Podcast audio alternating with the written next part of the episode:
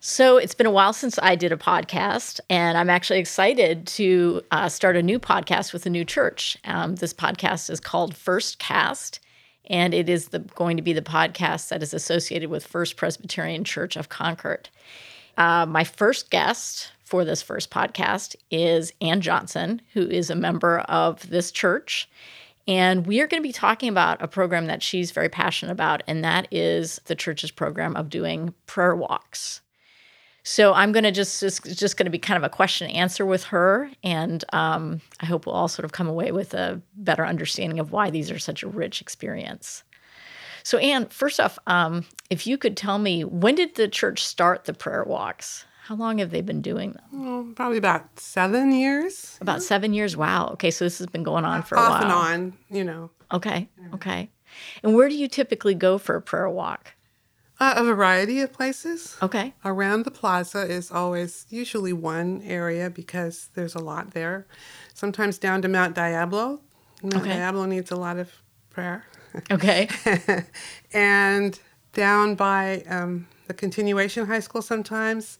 Todos Santos is a focus, and Mount Diablo maybe also. and what was um so what was the impetus to have to get these started? What was Well, I heard that one of our pastors sometimes prayed in the park, and I thought, wow, what a great idea. So uh, when you if you walk around Todos Santos, there are many people, and there are so many different kinds of people. And looking at each individual, we know that people need prayer. People Yeah. need to be upheld and and cared for in that way, even when they don't know it. Yeah. You know, there's the corner where there's all the families. You know, the, if you go to the playground, it's almost always got a couple of kids and a mom or two or three or a dad or grandparents. Yeah. And the people eating, you know, all along the around the block, all the restaurants. And there's homeless people that kind of hang out there. Uh, many days there are the disabled. They come for just to walk in the park there Yeah. um, and just people walking eh, eh, and going to Peet's or Starbucks or whatever. And thinking about that, our city, to pray for our city and to pray for the individuals as we see them. Yeah. Yeah. I, I just think that God kind of calls us to do that in our community.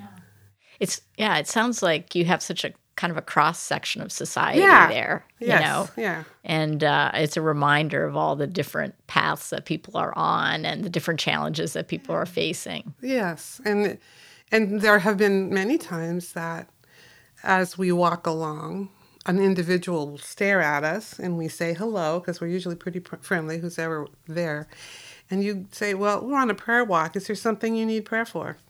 Yeah. And then sometimes they, you know, give you a funny look, and sometimes they will open up and say, "Oh, whatever it is that Yeah. their concern is," and Yeah. that's kind of it's fun. Yeah, those are good moments, I'm sure. Yeah. Those are good moments, I'm sure. Um, have you had any experiences on prayer walks that have been especially sort of really touched your soul? You know, in addition to the one that you just described, where, you know, people will kind of suddenly open up. What was special to me is when there were a couple of times when the other churches that are on the Hispanic the, and, and the Indonesian, we were all on a walk together, listening to how they pray. Yeah. Really inspired me because they're very passionate about their prayer.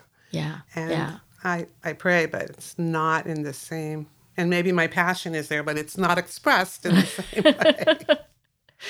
Yeah. So there was kind of a cross, like a multicultural sort of yeah, and I really like that. well. And, yeah. uh, and you know, Todos Santos, there are many peoples of other cultures. Yeah. You know, you see Yeah. many. And it's, I find that inspiring. Yeah, absolutely. Absolutely. Well, I think it's, you know, I, I think um, when you were searching for the next pastor, I know there were um, several people who were kind of in the mix who all said that they thought it was a wonderful thing that the church was doing, these Yeah. prayer walks. And, um, you know, I'm, I'm definitely in that camp. I think there's something really special about uh, a group of people from a church heading out into a neighborhood and really looking to see what's going on and using their imagination to to wonder about people's lives and the and the the things that they may be struggling with and their their joys as well. It's a way of loving, Yeah. to pray to God. If you lift someone up to God, it, whatever the problem is, you, you can't hate them. you know, It's true. you, yeah. it's, it's an expression of love for a human, another human being, and respect. yeah. You know, yeah. and I appreciate that about it, and I, I hope that other people in our church feel the same. Yeah. And maybe if they experience the walk, they could see what Yeah. it is. Yeah. I think that, and that's a really great thing. We may just close on this because it's such a powerful idea. I think people assume sometimes that if a group of people from a church is going out to pray for people, that they're doing that because they have some sort of sense that the world is wrong or it needs our prayers or, you know, thank God we're out here you know, um, loving these unlovable people. And I, I think you're right that when you when you, you know, prayer should be an act of love where you you really notice another person and you you empathize with them for their challenges and their like I said and their joys, you know, and um, it's not something that should lead to a feeling of superiority, shall we say. You know, but it sends a sort of a fellow human feeling. It's a humbling, actually, Yeah. because you you have an opportunity to hear someone else's soul or Yeah, what yeah. you know, and um, we all we're all in the same, you know, yeah. and so to me, it's it's very humbling but joyful. Yeah, yeah, that's wonderful. So if people want to join, what are what are the logistics? Like how do they find how Come do to the find church. you? Come to the church. on on Saturday. I think it's the nineteenth this this Okay. month, and it, usually we meet in the the people meet in the front by the Okay. there's a bench in the front. Okay. on Colfax Street. Yes, Yeah. and on Colfax, and there's uh, usually. Um, we'll open the chapel, and the people who can, don't have the same mobility oh, okay, can good. sit in the chapel and pray for the community, whatever. Comes Wonderful. Up. Yeah. Wonderful. So really anybody can find a way to participate Yes, in this. right. And what time do people typically meet?